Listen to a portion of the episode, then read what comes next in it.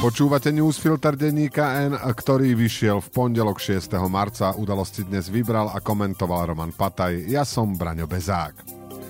Dnes o tom, že antisystém je motivovaný, sebavedomý a nabudený a dá sa zvládnuť. O tom, že u Žilinku si covidové výročie pripomenuli trestným stíhaním a o tom, že Zurinda predsa len ide do volieb.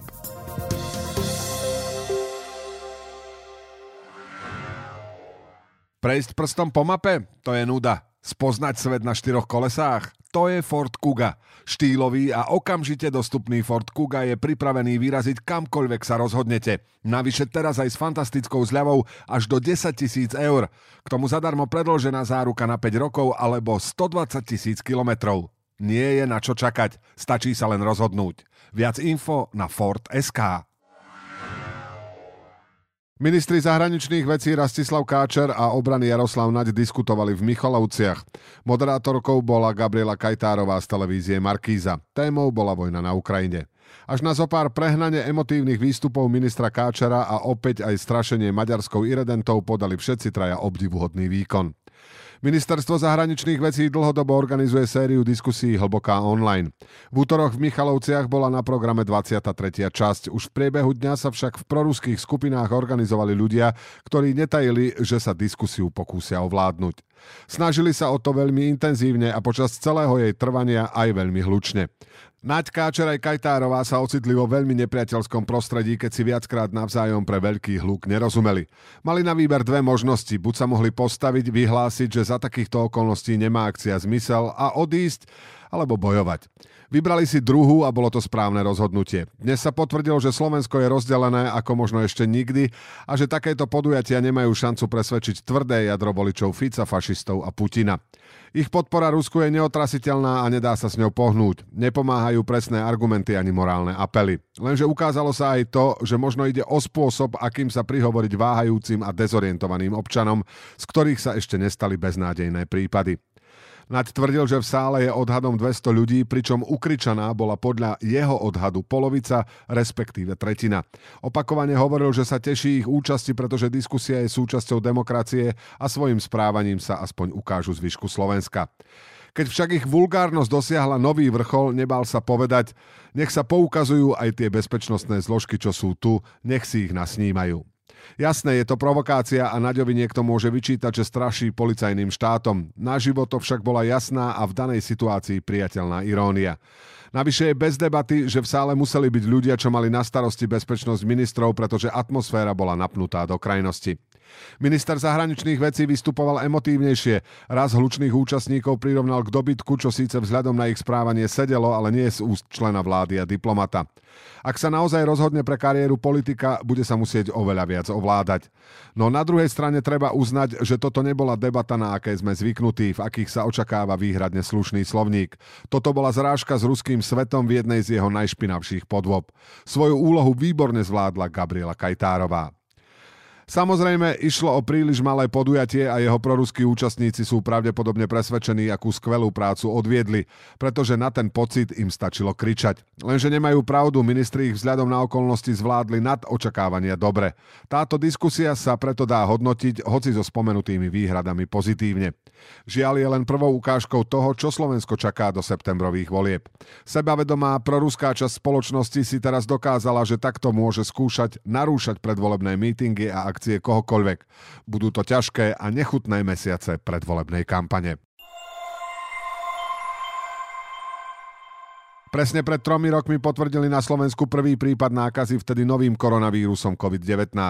To, čo sa na Slovensku začínalo 6. marca 2020 ako príbeh spolupatričnosti a zodpovednosti sa skončilo zlyhaním štátu v podobe vyše 20 tisíc obetí, rozhádanou spoločnosťou a dramatickým posilnením antisystémovej časti krajiny. Výročie si dnes pripomenuli prezidentka Zuzana Čaputová či premiér Eduard Heger ale aj generálny prokurátor. Jeho zdravica smerovala aj smerom k predsedovi vlády. Maro Žilinka totiž presne na výročie oznámil, že prokuratúra 20. januára začala trestné stíhanie.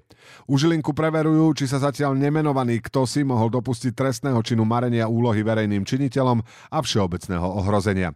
U generálneho prokurátora majú podozrenie, že citujeme, pri manažmente pandémie COVID-19 v období rokov 2020 až 2022 došlo k nesprávnym postupom rozhodnúť rozhodnutiam a príjmaniu či opomenutiu prijatia opatrení zo strany verejných činiteľov v rámci výkonu ich právomocí, ktoré mali mať za následok neodôvodnene zvýšenú úmrtnosť, ktorej u najmenej 21 tisíc osôb bolo možné zabrániť. Koniec citátu.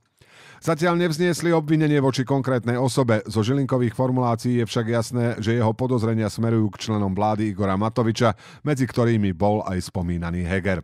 Reakcia vlády na COVID bola naozaj katastrofálna. Stačí si spomenúť na slávne predvianočné hlasovanie v decembri 2020, počas ktorého kabinet odmietol odporúčania odborníkov na vyhlásenie lockdownu. Druhá vlna sa už štartovala aj bez toho, ale Slovensko sa aj vinou vlády počas Vianoc premorilo tak, že nasledovali najsmrteľnejšie týždne. Problém so Žilinkovým stíhaním je však v jeho neúprimnosti. Nikto nikdy nedokáže rozsúdiť, akú časť obetí na Slovensku mali zlé rozhodnutia vládnych politikov a akú dezinformácie tých opozičných. Pretože asi nikde inde v Európe tí druhí nezohrali takú katastrofálnu úlohu pri strašení rúškami či očkovaní. To isté platí o celej dezinformačnej scéne, ktorá má takisto na svedomí tisíce zbytočných obetí. Napokon v tejto časti spoločnosti si samotný Žilinka získal popularitu, keď na ústavnom súde napadol vyhlášky hlavného hygienika, ktorými sa riadil boj s pandémiou. Je len mizivá šanca, že toto trestné stíhanie k niečomu povedie, hoci je isté, že niektorí členovia vlády naozaj fatálne pochybili. Viac totiž pripomína politický predvolebný akt ako snahu dopátrať sa pravdy.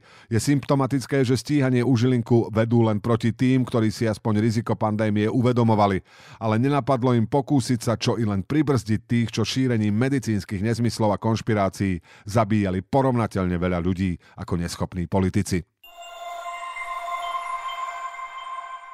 Mikuláš Zurinda sa nevzdáva ani potom, ako ho vyštvali z projektu stredopravého spájania. Dnes oznámil, že keď ho Miroslav Kolár pokutne vyhodil z politiky dvermi, on sa do nej odvážne vráti oknom. Namiesto modrej koalície on a jeho ľudia začali zbierať 10 tisíc podpisov na vznik samostatnej strany s názvom Modrý Európske Slovensko. Čo Zurinda chce? Pozitívne ovplyvniť predčasné voľby, založiť stredopravú stranu konzervatívneho typu. Čo Zurinda nevie, či bude predsedom strany.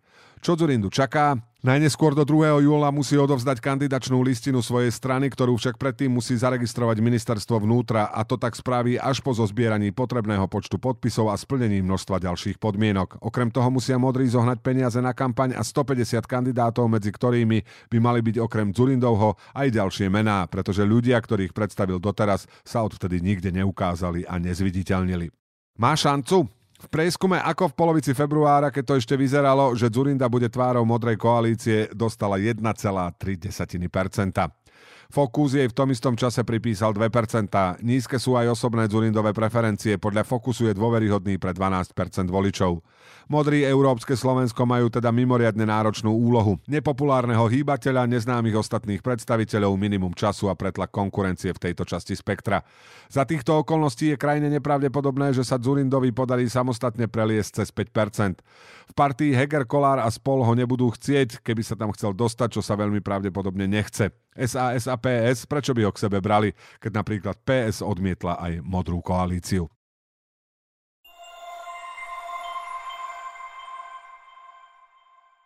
Prejsť prstom po mape? To je nuda. Spoznať svet na štyroch kolesách? To je Ford Kuga. Štýlový a okamžite dostupný Ford Kuga je pripravený vyraziť kamkoľvek sa rozhodnete. Navyše teraz aj s fantastickou zľavou až do 10 tisíc eur. K tomu zadarmo predložená záruka na 5 rokov alebo 120 tisíc kilometrov. Nie je na čo čakať, stačí sa len rozhodnúť. Viac info na Ford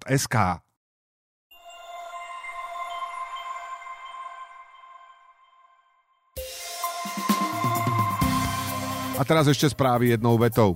Michal Palkovič, ktorý má byť štátnym tajomníkom ministerstva zdravotníctva a má fakticky viesť rezort, je na expedičnej ceste v Mexiku. Tvrdí, že o rozhodnutí premiéra Hegera vymenovať ho do funkcie sa dozvedel, až keď bol mimo Slovenska. Jana Bytov Cigáníková z SAS vyzvala premiéra Eduarda Hegera, aby bezodkladne uzavrel kontrakty s nemocnicami, ktoré majú dostať peniaze z plánu obnovy. Ide o výzvu pre menšie nemocnice za 212 miliónov eur. Ďord Dimeši bude v piatok rokovať s platformou SMK strany Aliancia o volebnej spolupráci. Dimeši už dostal neoficiálne ponuku kandidovať na kandidátke Aliancie. Pri miestnom referende v Bratislave a Košiciach by sa mohlo znížiť kvórum na jeho platnosť. Vyplýva to z novely zákona, ktorú predložili poslanci Oľano. Platnosť výsledkov by nemusela byť podmienená účasťou nadpolovičnej väčšiny, ale len 25% oprávnených voličov. Český denník N a slovenský denník N organizujú prezidentskú debatu pri príležitosti prvej návštevy českého prezidenta na Slovensku. So Zuzanou Čaputovou a Petrom Pavlom budú 13. marca hovoriť šéf-redaktori Pavel Tomášek a Matúš Kostolný. Medziročný rast tržieb v malom obchode sa v januári spomalil na 1 desatinu percenta z decembrových 2,7 percenta. V hypermarketoch a supermarketoch sa tržby reálne prepadli o 6% najvýraznejšie za takmer 2 roky. Železnice po incidente v Žiline zintenzívne preskúšavanie a kontroly postupov rušňovodičov. V piatok v časti Žiliny delilo vlaky od zrážky 100 metrov. Zabránil je elektrodispečer vypnutím prúdu. Udalosti do dnešného newsfiltra vybral a komentoval Roman Pataj a na záver posledné slovo odo mňa. Sledoval som reakcie časti publika na to, ako ministri Káčer a Naď pod moderátorským vedením Gabriely Kajtárovej diskutovali v Michalovciach o vojne na Ukrajine, aj zábery z mierového pochodu v Bratislave. S obdivom musím skonštatovať, že dnešní mierotvorcovia posunuli komunistický oxymoron o boji za mier ešte ďalej. Ak by sme namiesto slova mier použili jeho synonymá, ktorými sú pokoj a zhoda, môžeme povedať, že dnešní bojovníci za mier vyznávajú heslo agresívnym hulákaním za pokoj a zhodu. Do počutia zajtra.